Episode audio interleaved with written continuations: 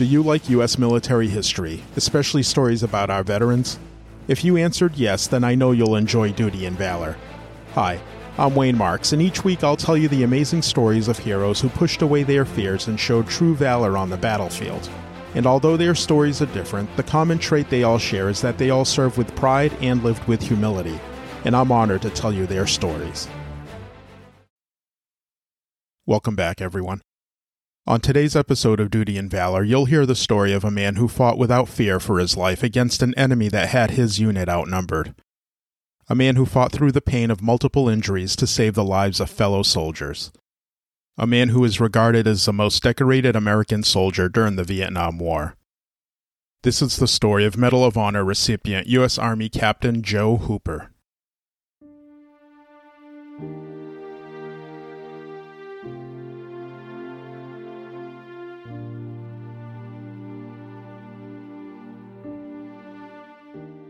Joe Ronnie Hooper was born in Piedmont, South Carolina on August 8, 1938, and his family moved to Moses Lake, Washington when Joe was a child.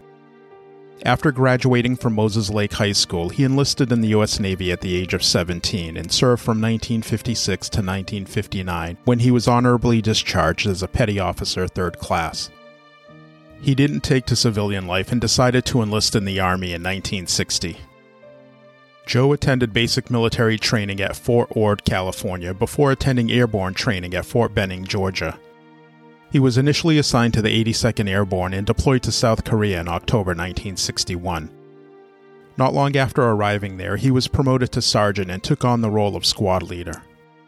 He remained in South Korea until November of 1963 and was transferred to Fort Hood as part of the 2nd Armored Division. The following year, he was again transferred, this time to the 101st Airborne Division at Fort Campbell, Kentucky. By 1966, he was promoted to staff sergeant and volunteered to fight in Vietnam, but the Army sent him to Panama instead. There, Joe kept getting into trouble and was forced to endure multiple Article 15 hearings. Though what he did isn't reported, it wasn't so severe that it warranted a court martial. Rather, discipline was left in the hands of his commanders. Following the Article 15 proceedings, he was demoted to the rank of corporal in July 1967, but just a few months later, he was a sergeant again. Along with his promotion, he was once again transferred. He became a member of Delta Company, known as the Delta Raiders of the 2nd Battalion, 501st Airborne Infantry of the 101st Airborne Division. In December of 1967, Delta Company found itself in South Vietnam, and on February 21st of the following year, the Tet Offensive was in full gear when Joe and Delta Company were tasked with attacking a heavily defended enemy position along a river, northwest of the Imperial Vietnamese city of Hue. In what would become known as the Battle of Hue, one of the bloodiest of the Vietnam War, the joint South Vietnamese and American forces were attempting to recapture the city, which was a strategic supply point for the war against the North. As Delta Company approached the river, the North Vietnamese forces opened up on the Americans with rifle, machine gun, and rocket fire. With the rest of their unit pinned down, Joe led five other team members across the 20 foot wide river and attacked the enemy head on. Armed with just his knife, pistol, and some grenades, Joe directed their attack and capture of five enemy bunkers. This eased the pressure on the pinned down men and they joined the fight.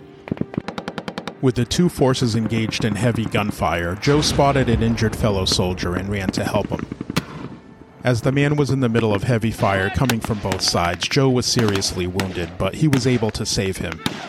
His wounds were so bad that they attempted to pull him back to receive medical care, but he refused and remained in the fight. Suffering from painful wounds, Joe engaged three enemy bunkers by himself and neutralized them with grenades and rifle fire, killing all of the occupying men. Soon after, a chaplain was attacked by two enemy soldiers. Seeing this, Joe took careful aim and killed both men, saving the life of the chaplain. Joe and his men then began to sweep the area in an attempt to identify any nearby enemy forces when they were fired upon from three buildings. Joe single handedly destroyed these three buildings and killed the North Vietnamese riflemen who were firing upon the Americans. Later on in the fighting, a fellow Delta Company soldier, Lonnie Thomas, observed a North Vietnamese officer engage Joe in combat. The officer took aim at Joe and pulled the trigger. Luckily, his gun had jammed and Joe wasn't injured. By this point, Joe was out of ammo, so he gave chase to the fleeing officer and fatally stabbed him with his bayonet. Still not done, Joe was resupplied with more ammunition before engaging an enemy bunker alone, killing its occupants. In addition to the first serious injury that he sustained, Joe had received additional wounds during the fighting, including grenade shrapnel injuries, yet he fought on. As Delta Company reached the final line of resistance, they were fired upon from four bunkers on their left flank. Joe knew that they were in a bad position and the threat from the bunkers had to be eliminated. Joe grabbed a bag of grenades and raced toward the enemy. He ran along the trench that was connecting the bunkers, throwing grenades before engaging the enemy with his rifle. He eliminated the threat from the first bunker and then moved on to the second, eliminating that one as well. He repeated this two more times when finally all four bunkers fell quiet. During his sole attack, Joe had killed all but two of the enemy men. Still not done, he turned his sights on two other bunkers and took them out as well. Joe was again out of ammunition when he heard an injured man asking for help from a nearby trench. Without hesitation, he ran to rescue the man. According to Lonnie Thomas, he tossed Joe a 45 pistol and told him that he might need it. As he caught the pistol, Joe turned to see an enemy rifle being raised to his head. Joe reacted quickly and was able to shoot the man dead before he could pull the trigger and take Joe's life. He then refocused on the injured man and carried him to safety where he received medical care and after returning to the firefight, he was able to shoot and kill three additional North Vietnamese officers.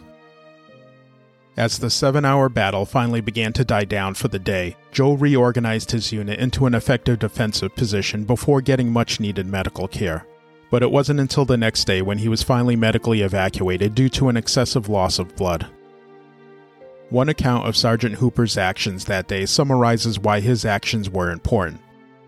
Sergeant George Parker, who fought alongside Joe that day, said that Sergeant Hooper in one day accomplished more than I previously believed could have been done in a month by one man, and he did it all while wounded.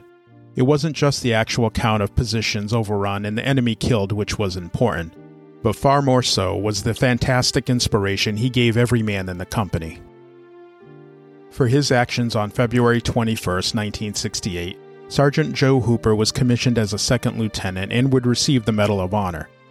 The medal was bestowed upon him by President Nixon on March 7, 1969. It was reported that Joe personally asked President Nixon for special permission to return to Vietnam. He did return to Vietnam for a second tour as a Pathfinder with 101st Airborne. He was forced to retire in 1974 for failing to meet college education requirements, and he joined the Army Reserve and was promoted to captain in 1977. By the following year, 1978, he was once again forced to retire, this time due to his poor attendance. Following his military career, Joe began to race horses, which led him to the Kentucky Derby of 1979. And sadly, the next day, May 6th, Captain Joe Hooper passed away in a hotel room in Louisville at the age of 40, and he is buried at the Arlington National Cemetery.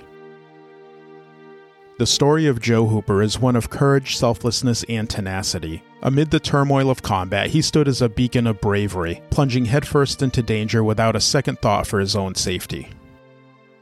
While in Vietnam, Joe was awarded 37 medals, which included the Medal of Honor, two Silver Stars, six Bronze Stars, and eight Purple Hearts.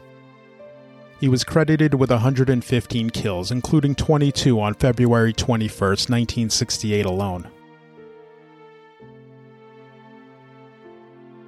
Thank you for listening to this episode of Duty and Valor. If you enjoyed the podcast, we ask that you follow us and leave a review or five star rating, which will help new listeners find the show. Links to the sources for today's show can be found in the show notes as well as at dutyandvalor.com. And please join us next week where we'll tell you the story of another true American hero,